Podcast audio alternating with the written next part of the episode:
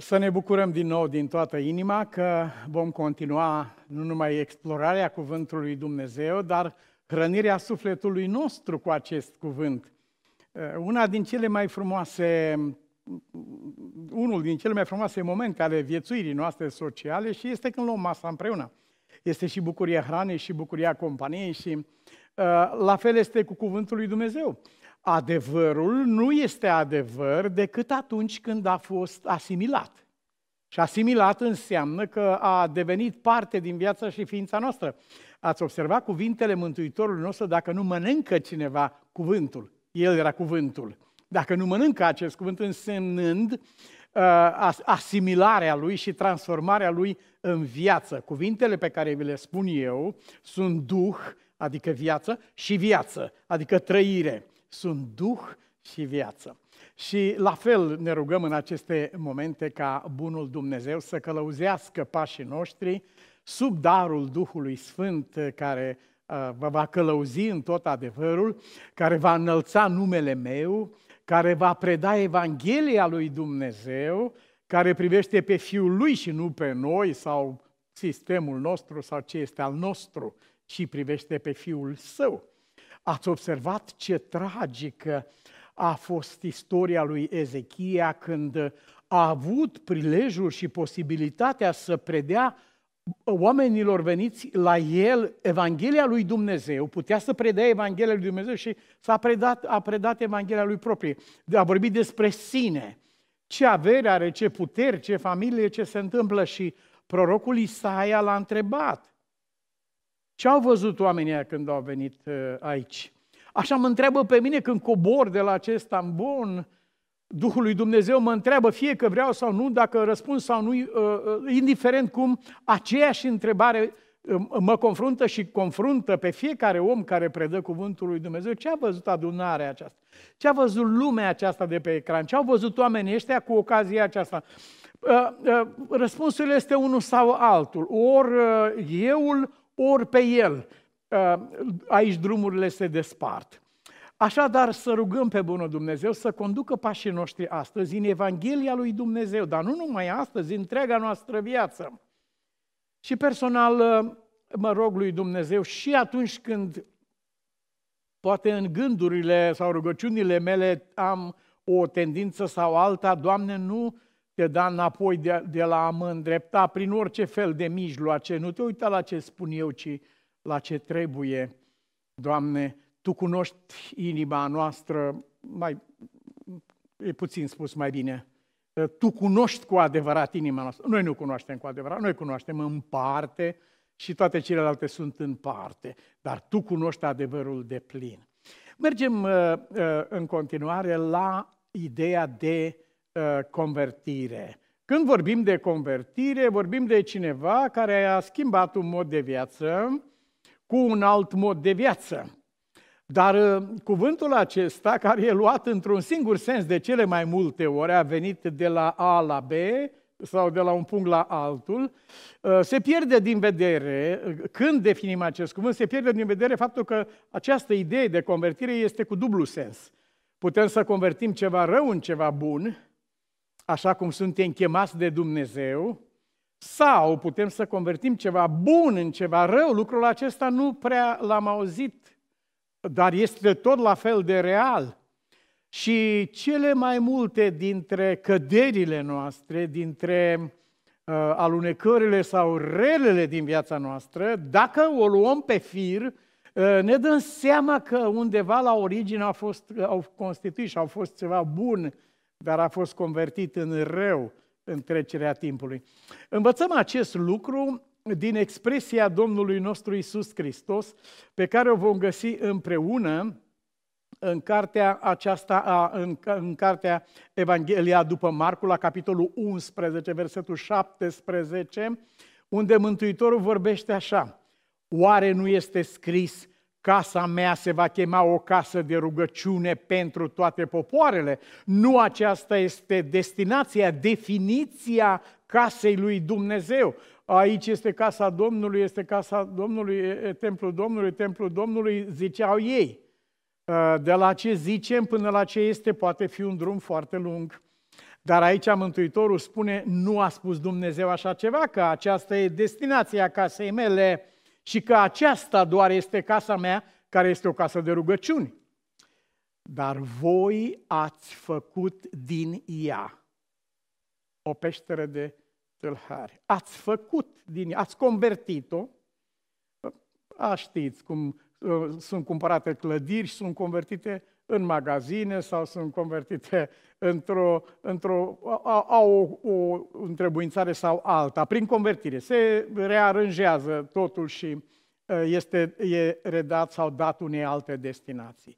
Aici Mântuitorul vorbește despre procesul invers convertirii dumnezeiești, care este de la rău, este de la rău la bine. El vorbește aici despre această convertire demonică de la bine la rău ați făcut din casa tatălui meu o peșteră de tâlhari. Când el a vorbit despre casa lui Dumnezeu, despre templul ființei sale, lucrul acesta a adus înaintea oamenilor o perspectivă cu totul și cu totul deosebită.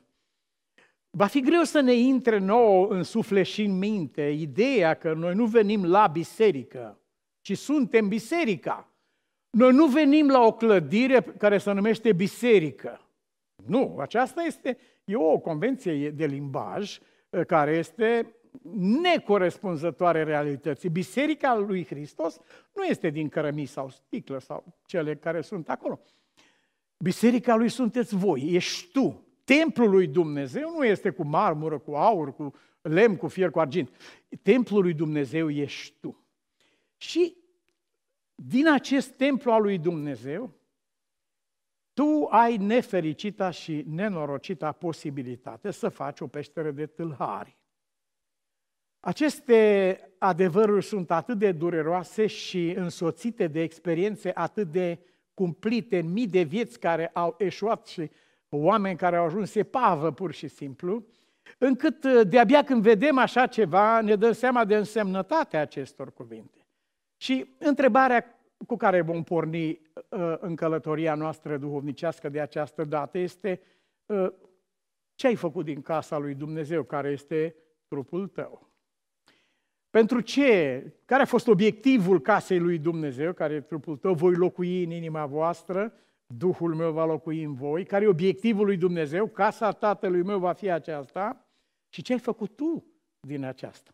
Poate că astăzi, împreună cu mine, poți să verși o lacrimă de mulțumire și recunoștință, gândindu-te de unde te-a luat Dumnezeu uh, și ce a făcut din tine. Nu este acesta un lucru, un lucru care mișcă sufletul într-adevăr? Sau poate să verși o lacrimă de regret și să-ți aduci aminte ce făcuse Dumnezeu din tine și ce ai făcut tu, la urmă, din propria ta viață. Indiferent care ar fi situația, în ce sens am privit acest lucru, este cazul să stăm înaintea lui Dumnezeu. Este cazul să stăm înaintea lui pentru că el este singurul și ultimul răspuns. Când i-a spus lui Petru aceste cuvinte, probabil că pe Petru l-a, literalmente l-a revoltat. Petru a spus, nu, nu, nu, nu, nu, nu. tu nu mă speli pe mine.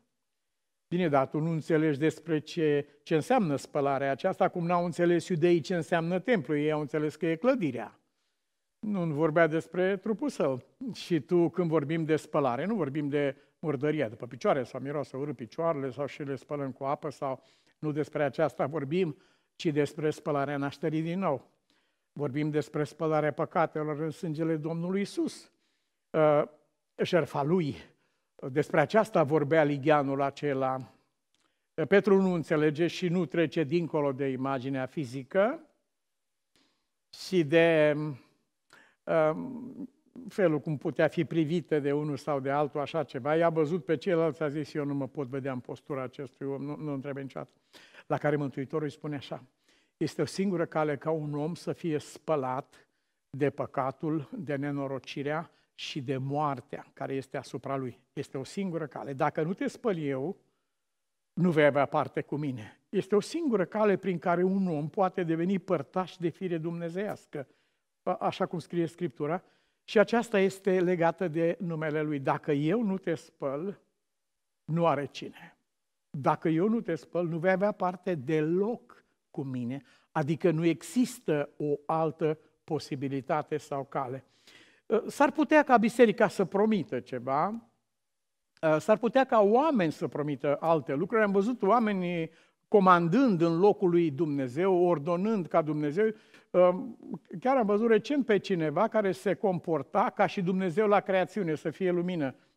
Și nu s-a aprins nicio lumină, bineînțeles, dar aroganța a fost acolo. Nu, omul, omul este chemat să primească. Omul nu este chemat să creeze, ci să primească de la Dumnezeu ceea ce El creează în el. Creează în mine o inimă nouă, Dumnezeule, spunea David, pune în mine un duh nou și statornic.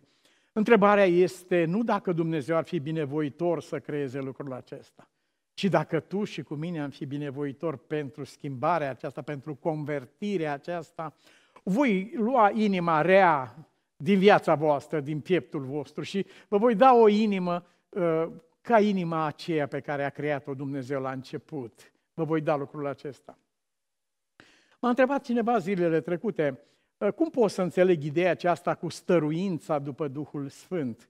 Și i-am spus că acest lucru a fost înțeles ca și multe altele, ca și ideea de rugăciune, spre exemplu, ca și ideea de mijlocire, a fost înțeleasă ca o acțiune prin care convingem și înduplecăm în final pe Dumnezeu, îi schimbăm ideile și pornirile, ne luptăm cu El până când îl determinăm să nu mai facă ce avea de gând să facă și să facă altceva ceea ce noi îi cerem, fără să înțelegem că de fapt rugăciunea noastră nu acționează asupra lui Dumnezeu, ci asupra ființei noastre, pregătindu-ne pe noi, curățindu-ne, eliberându-ne pe noi și făcându-ne gata să putem să primim darul care ne este dat.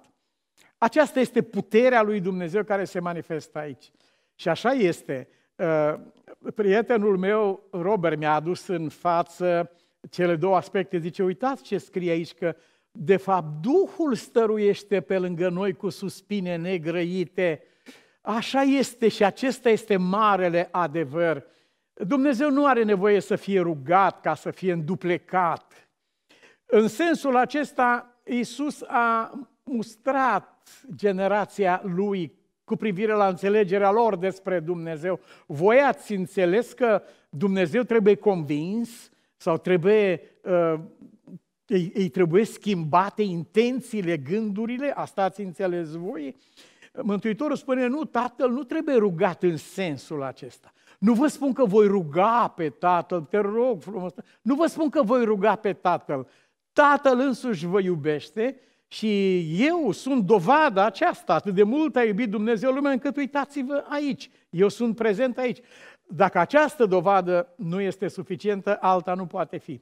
La aceasta suntem noi chemați și uh, cuvântul pe care l-a spus Mântuitorul nostru cu privire la Uh, destinul și destinația vieții noastre, la obiectivul lui Dumnezeu în, uh, când uh, a vorbit de templul acesta și de casa aceasta și în același timp posibilitatea convertirii acestei case a lui Dumnezeu, a templului Duhului Sfânt în, în ceva care este numit peșteră de tâlhari, sau așa cum scrie cartea Apocalipsei în capitolul 18, versetul 2, a ajuns un locaș al dracilor.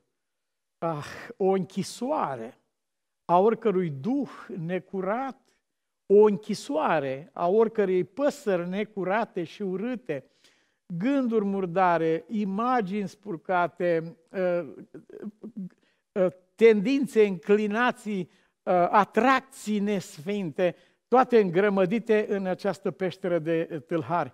Uh, asemenea momentului în care Isus intră în templu și templul acesta este plin de negustori și vindeau acolo boi și oi și porumbei și schimbau bani și era o armălaie și era o reclamă și era un strigăt. Nici urmă de Dumnezeu nu era acolo în casa tatălui meu. Nici urmă de Dumnezeu nu era acolo. Ce se întâmplă în piața sufletului tău? ce, în ce am convertit noi viața și ființa noastră. Acest, uh, acest lucru este un, uh, uh, gândul acesta este de fapt un prilej pentru noi să putem vedea ceva care poate ar fi chiar tulburător, cercetează-mă Dumnezeule și cunoaște piața sufletului meu, vezi ce este acolo, vezi ce se întâmplă acolo. Ajută-mă să văd și eu cu ochii cu care vezi tu.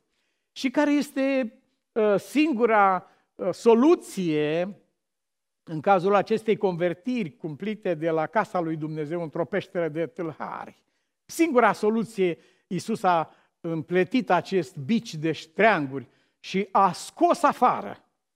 Acesta este verbul. O, da, dat în oameni, vai, să nu cum. Nu este vorba de rău, este vorba de scoaterea răului din viață. Nu este vorba de a da în oameni. Iisus nu a permis nici măcar cuvinte care să rănească pe cineva. De ce faceți supărare femeia acesteia? Cu atât mai puțin a lua ștreangul și a bate oameni. Nu, acesta era simbolul scoaterii răului din viața și ființa noastră. Eu încerc să mă descurc singur, vreau singur, intru într-un program, fac cu tare lucru, mă stăpânesc, mă abțin și așa mai departe. Nu, nu se întâmplă nimic. Se vor schimba manierele, se va, se va schimba aparența, ă, oamenii își vor așeza o mască, își vor sluți fețele, vor da impresia că, așa cum erau farisei, dar nu se va schimba natura. Ă, dacă nu te spăl eu, dacă nu intru eu în sufletul tău să scot afară negustorii aceștia care îți cumpără viața pe nimicuri de acestea, dacă eu nu intru în viața ta, dacă eu nu intru în templul acesta, el nu poate fi curățit. Dacă nu te spăl eu, nu vei avea nici de cum parte cu mine. Aceasta este tensiunea care, în care se zbate sufletul nostru. Noi afirmăm de multe ori că ne luptăm cu diverse înclinații rele din viață sau cu ispite sau cu trăsături de caracter nedorite. Spunem vorba aceasta, nu e adevărată deloc. Noi ne luptăm cu totul cu altceva și anume cu primirea sau neprimirea lui Isus în templul vieții și ființei noastre. Aceasta este adevărata problemă. Nu e treaba ta uh, ce s-a întâmplat cu oile și boi și schimbătorii de bani și de porumbei din templu. Nu, nu, nu aceasta e treaba ta. Treaba ta și treaba mea și a noastră a tuturor este dacă primim pe Isus în templul ființei noastre, dacă îi îngăduim să pună acest bici de ștreanguri în funcție și să scoată răul afară din viața noastră sau nu. Uh, putem să exprimăm cumva dorința cât de mult aș dori. Uh, am ascultat pe cineva care mi-a spus, zice, din cauza a ceea ce am vizionat în viață și nu mă pot opri și uh, cineva a dat o mărturie foarte urâtă cu privire la acest obicei spurcat al acestei persoane de a viziona lucrurile astea. Aș fi gata, spunea uh, dumnealui, mai bine să-mi scoată Domnul ochii așa cum scrie acolo, că să intri fără ochi decât să... Și am spus, sigur, aceasta e problema? Uh, altă întrebare, dacă ar fi ca Isus să se prezinte în templul sufletului tău sau în viața și ființa ta, să scoată afară cu ștreangul lui Dumnezeu răul din viața ta. Cât de deschis, cât de dispus ai fi să faci lucrul acesta? O, sigur că da. Când ai vrea să se întâmple aceasta? Nu chiar acum. Așa a fost înțelesul de acolo. A reieșit din cuvinte. Uh, am stat și am privit uh, omul lui Dumnezeu care merge de mult pe cale cu această piață în suflet și el a spus că a hotărât de la o dată viitoare să curețe piața. Zic, nu se va curăți niciodată. Dacă nu te curăți eu, a spus Mântuitorul, nu are cine te curăți. Uh, ca atare, nu o să poată veni nimeni vreodată să spună, Doamne, a fost într-adevăr o peșteră de tâlhari în sufletul meu, uh, lucruri de răutate, de mizerie morală, uh, lucruri care n-ar fi trebuit niciodată să treacă prin minte sau să fie pus înaintea ochilor cuiva. Au fost aceste lucruri Ă, n-am avut putere să le biruiesc. Nu, nu te judecă nimeni dacă ai fost neputincios, dar dacă ai fost răuvoitor, tu însuți te judeci pe tine și știi bine că nu e vorba de a putea, ci este vorba de a primi pe Mântuitorul în viață. Dar cum, cum, să, cum se face lucrul ăsta, întreabă Nicodem? Cum să-l primești? Că dacă e cineva la ușă și bate, pe acela îl primești în casă sau de afară, dar, dar cum să primești pe Isus? E, nu te mai nu te mai chinui cu treaba asta. Spune dacă vrei sau nu, că celelalte, cum intră El în nou, într-o acolo, cum curățește El viața și ființa noastră, cum convertește el peștera de tâlhari într-un templu al Duhului Sfânt. Aceasta e treaba lui, nu te preocupa de așa ceva. Tu, preocuparea ta este una singură. Ați observat omul de la scăldătoare, el nu a fost întrebat uh, nici dacă știe cum se numește boala lui, ce diagnosticare, sau uh, nu a fost întrebat dacă știe ce tratament se găsește în spitale, un alt, nimic din acestea. Un singur lucru a fost el întrebat. Tu vrei chestia asta? Și omul nu răspunde direct la întrebarea aceea, pentru că nu înțelege eliberarea. El crede că eliberarea lui și vindecarea lui, întrebarea, vrei să te faci sănătos? Păi de asta stau aici de 38 de ani. Dar ai înțeles, ă, dar ai înțeles cum se face? Da, am înțeles, trebuie să sar primul. Nu, nu, nu, nu. Altfel se face. Să primești pe cel care este lângă tine acum. Să crezi în el. Ă, n-am pe nimeni. Asta este, că ai pe cineva. Dacă vrei să crezi, dacă vrei să mă asculți, ai pe cineva lângă tine, că n-am pe nimeni. Nu, ai pe cineva. Și n-am nicio posibilitate. Spun, nu, ai toate posibilitățile, pot totul în Hristos care mă întărește. Nu, nu este acesta subiectul. Sub, și, și discutăm lucrurile acestea uh, nu ca oameni, ci sunt, uh, sunt exprimate de însuși Mântuitorul. Atât e, e partea ta. Tu, tu vrei să te faci sănătos. Aceasta e întrebarea lui.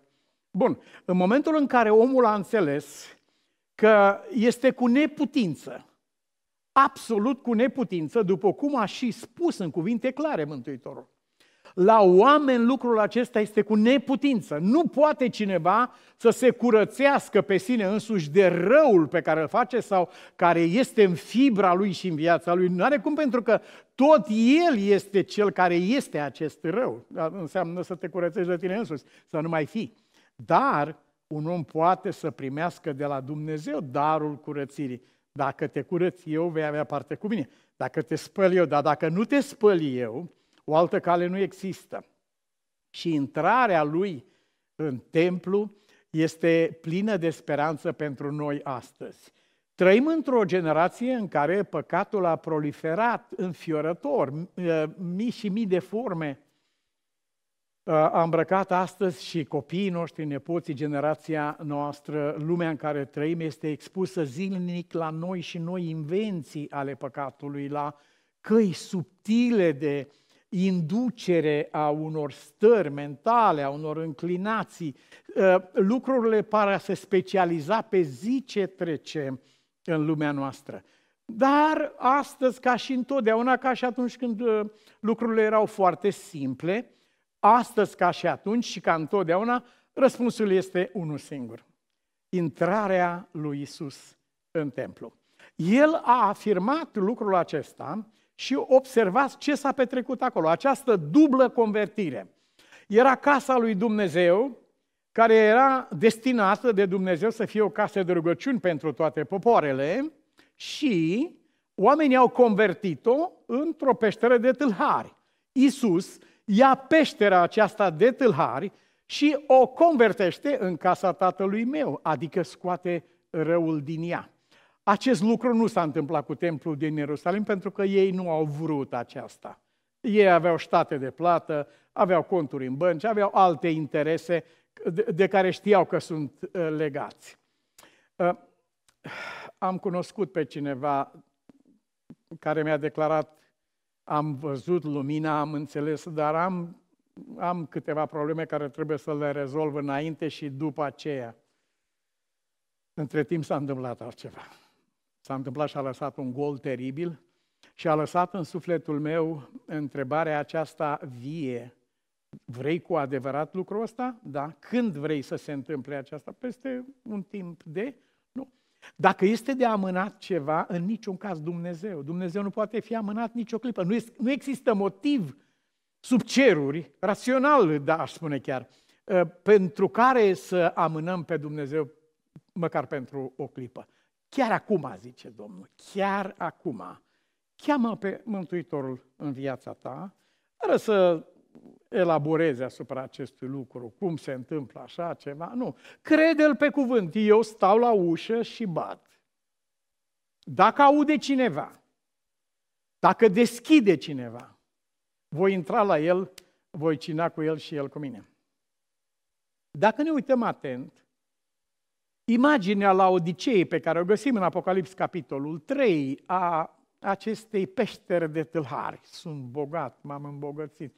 Uh, cele mai grave mărfuri tâlhărești sunt acolo și anume mândria spirituală, uh, înălțarea de sine pe care le găsim la Belșațar și la alții în istorie, cine e Dumnezeu, nu eu sunt care am făcut, nu duc lipsă de nimic, a tot suficiența. Astea, acestea sunt demoni, sunt demoni cumpliți. Uh, C.S. Lewis spune, uh, este un păcatul desfrâului, spre exemplu, transformă un om într-un om desfrânat. O hoție, uh, o fură, îl transformă într-un hoț. Dar mândria aceasta și mândria spirituală de care vorbim aici, mândria aceasta îl transformă într-un diavol. E un păcat de o altă natură. Acestui păcat îi răspunde Isus cu prezența lui, nu cu disperare. Nu, nu mai, uh, uh, îmi pare rău, dar nu, nu pot să fac nimic pentru tine. Ba da, uite, eu stau la ușă și bat, nu stau degeaba stau și bat. Folosesc diverse mijloace în viața ta prin care bat la ușa ta și tu știi când a bătut Dumnezeu la ușa ta. Uh, socrul meu îmi spunea că ani de zile a citit Scriptura, dar a rămas inert față de ea. Și până în ziua în care un copil, o fetiță, Cristina, a venit lângă el și a spus aceste cuvinte, îți este rușine cu Dumnezeu? N-a știut copilul acela atunci că a apăsat pe punctul acesta nevralgic, dar socrul meu a știut că Dumnezeu a bătut la ușa lui și a deschis uh, ușa. De aceea, uh, uh, până în ziua de astăzi este fericit și uh, după ce am petrecut un timp uh, de vreo 20 și ceva de zile în comă, într-un spital, când se trezea, singurul lucru pe care îl amintea în acele câteva clipe de luciditate, era faptul că, s-a întors, că a primit pe Mântuitorul în viața lui, că s-a întors la Dumnezeu. Altă, altă amintire, altceva nu, nu spunea decât lucrul acesta. Atât la Odiseea cât și Babilon au aceeași, au aceeași natură, sunt în aceeași primejdie. A căzut Babilonul sau, la Odisee, îi spuneam să te vărzi din gura mea. Aceasta este proiecția.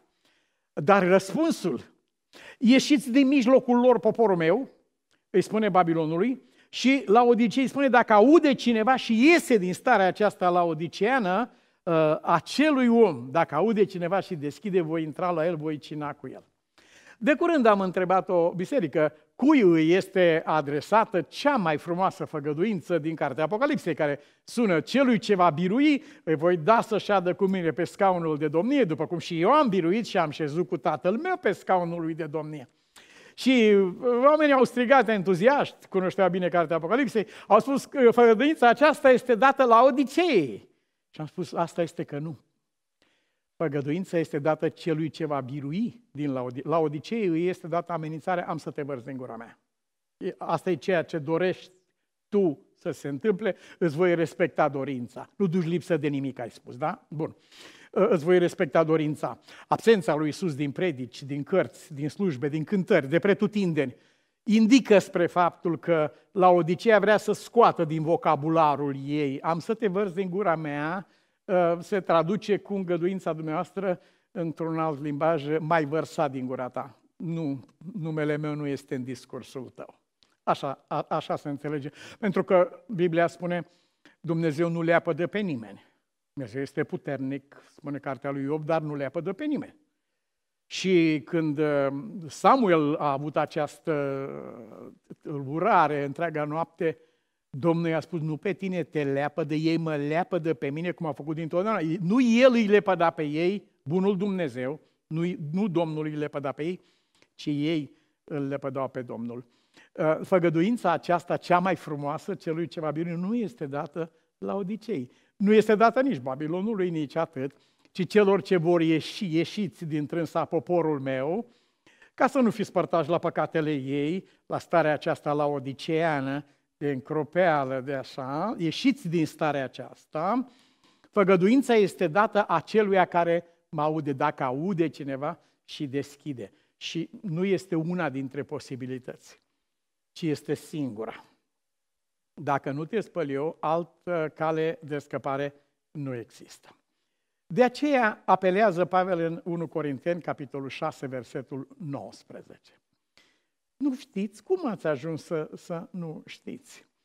Aici, în America, tot mai frecvent aud glasuri de oameni cu privire la faptul că suntem într-o țară creștină, că este o națiune creștină, că e întemeiată pe principii creștine și uh, se aude glasul acesta. Dar dacă mergem pe stradă și dacă vrem să privim realitatea în față, ne vom da seama că locuim într-o țară în care s-a pierdut cunoștința de Dumnezeu, literalmente.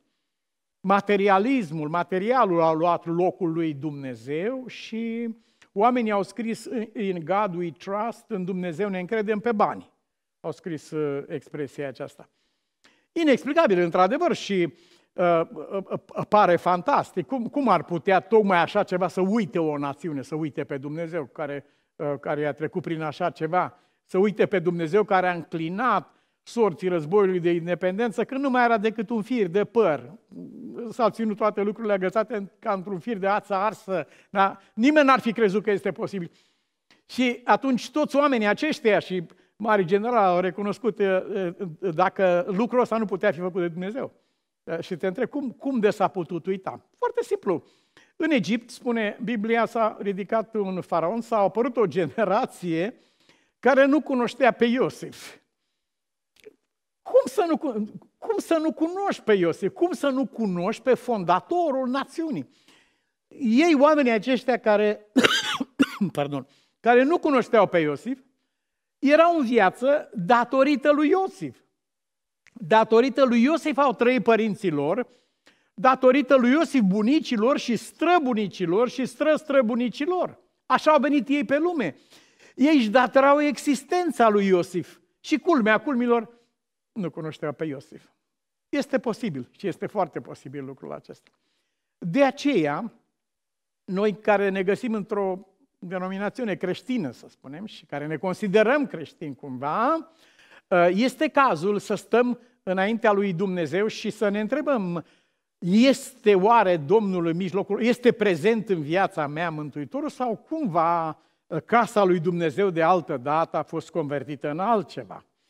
Chiar bisericile au o istorie fascinantă. Ele au uh, amintiri frumoase din vremea zelului, sau cum numește Biblia, dragostea din tâi și ce lucrare se făcea pentru Dumnezeu și cum cânta corul și cum, ce viață era pretutindeni și dacă cineva știe istoria aceasta, fără să fi cunoscut adunarea și vine cu istoria aceasta în minte și găsește o realitate uh, pe loc astăzi care diferă atât de mult, se întreabă eu nu cred că oamenii aceștia au cunoscut pe Dumnezeu. Uite cu ce se ocupă oamenii aceștia. Preocuparea lor de altă dată de a aduce Evanghelia în lume a fost convertită în ceva cumplit. Uh, spune în epistola către Galateni, vă mâncați unii pe alții, veți sfârși până a vă nimici unii pe alții. Ei care luptau să scape de la moarte pe cel ce era aproape să fie junghiat, acum au ajuns să se nimicească unii pe alții. Aceasta este traiectoria aceluia care închide urechea la glasul celui care bate la ușă, dacă aude cineva. Aceasta este traiectoria aceluia care știe că Dumnezeu bate la ușa sufletului lui și care totuși își încordează grumazul, își astupă urechile ca pe vremea lui Ștefan și au astupat urechile să n-audă pentru că se gândeau că dacă vor auzi, ar putea să li se miște inima și să schimbe căile. Ori ei erau hotărâți să facă ce au pornit și de aceea și-au stupat urechile ca să n-audă. E mai bine să nu-mi spui, mi-a spus o doamnă ingineră. Nu, nu, nu, nu. Mi-a spus cineva că e mai bine să nu știi, să spui că n-ai știut. Și chiar am văzut pe numărul unei mașini, dacă educația ți se pare scumpă, să vezi cât costă ignoranța. Dar Biblia spune, în adins se fac că nu știu în adins, noi închidem ochii la un moment dat și jucăm rolul acesta al ignorantului, ca și când n-am știut, n-am știut despre ce este vorba. Iubiții mei, e partea lui Dumnezeu aceasta este o acuzație voalată, cum că Dumnezeu nu ne-a făcut cunoscut. Uh, altădată spunem n-am putut, înseamnă că Dumnezeu rămâne vinovat că nu ne-a dat putere, noi am fi vrut, dar n-am putut.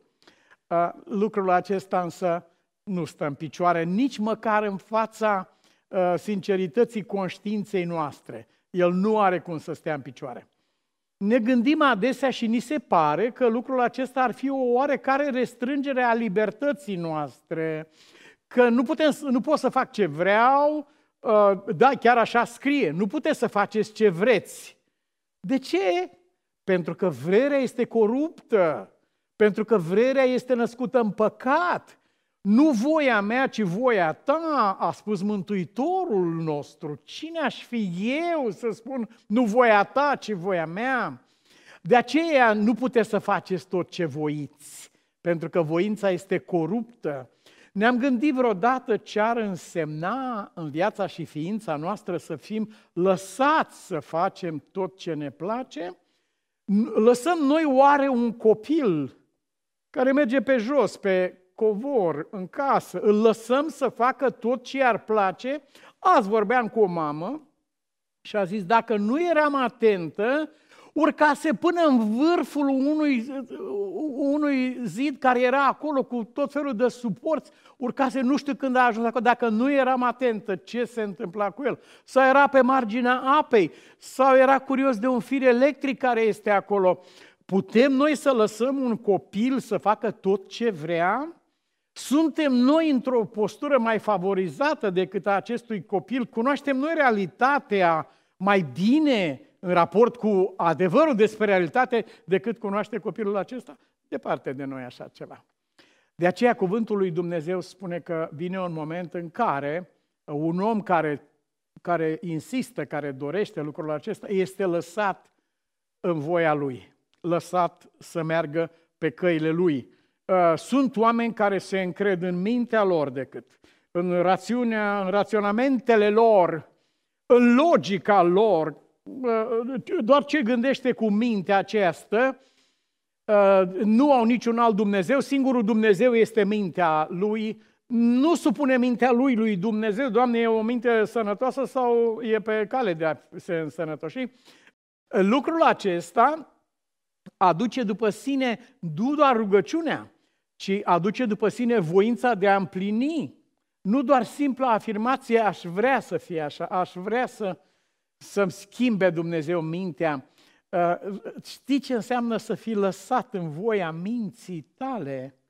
Uh, apare ca un fel de libertate acesta, dar, dar cum, cum, uh, care e natura minții tale? Ce, cum, cum funcționează mintea? Să fii lăsat în voia minții tale este mintea ta aceea care a fost înainte de păcătuire este mintea ta gândul lui Hristos, noi avem gândul lui Hristos, de aceea noi răsturnăm izvodirile minții, ceea ce imaginează mintea și orice gând îl facem rob sau supus ascultării de Hristos.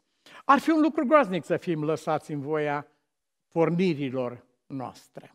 Ar fi un lucru groaznic să fim lăsați în voia minții noastre. Cât de binecuvântat și de frumos este să lăsăm ca voia lui Dumnezeu să domnească în voința și viața noastră. Aceasta a fost rugăciunea Domnului nostru Isus Hristos și nu se poate înălța nimeni peste această rugăciune, ci noi toți să tindem să ajungem la ea prin harul lui Dumnezeu. Astfel că se ridică întrebarea, ce ai făcut tu din casa lui Dumnezeu? Ce ai făcut tu din viața ta? Pentru că ai această putere. Convertirea nu este doar de la rău la bine, este și de la bine la rău. În ce, în ce fel, în ce direcție merge convertirea din viața ta?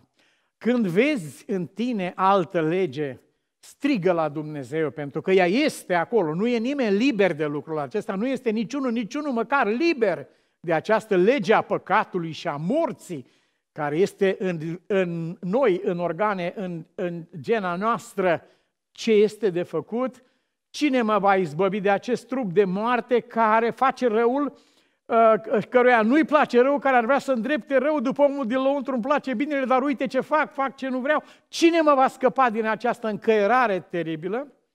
Răspunde Pavel în epistola către Romani, capitolul 7, mulțumiri fie aduse lui Dumnezeu, care ne poartă în carul său de biruință în Hristos Iisus. Când mă iau după firea pământească, trăiesc sub legea păcatului, când urmez impulsul Duhului Sfânt, am parte de Harul lui Dumnezeu care se manifestă în viața și ființa noastră. La aceasta să chemăm pe Bunul Dumnezeu să ne ajute.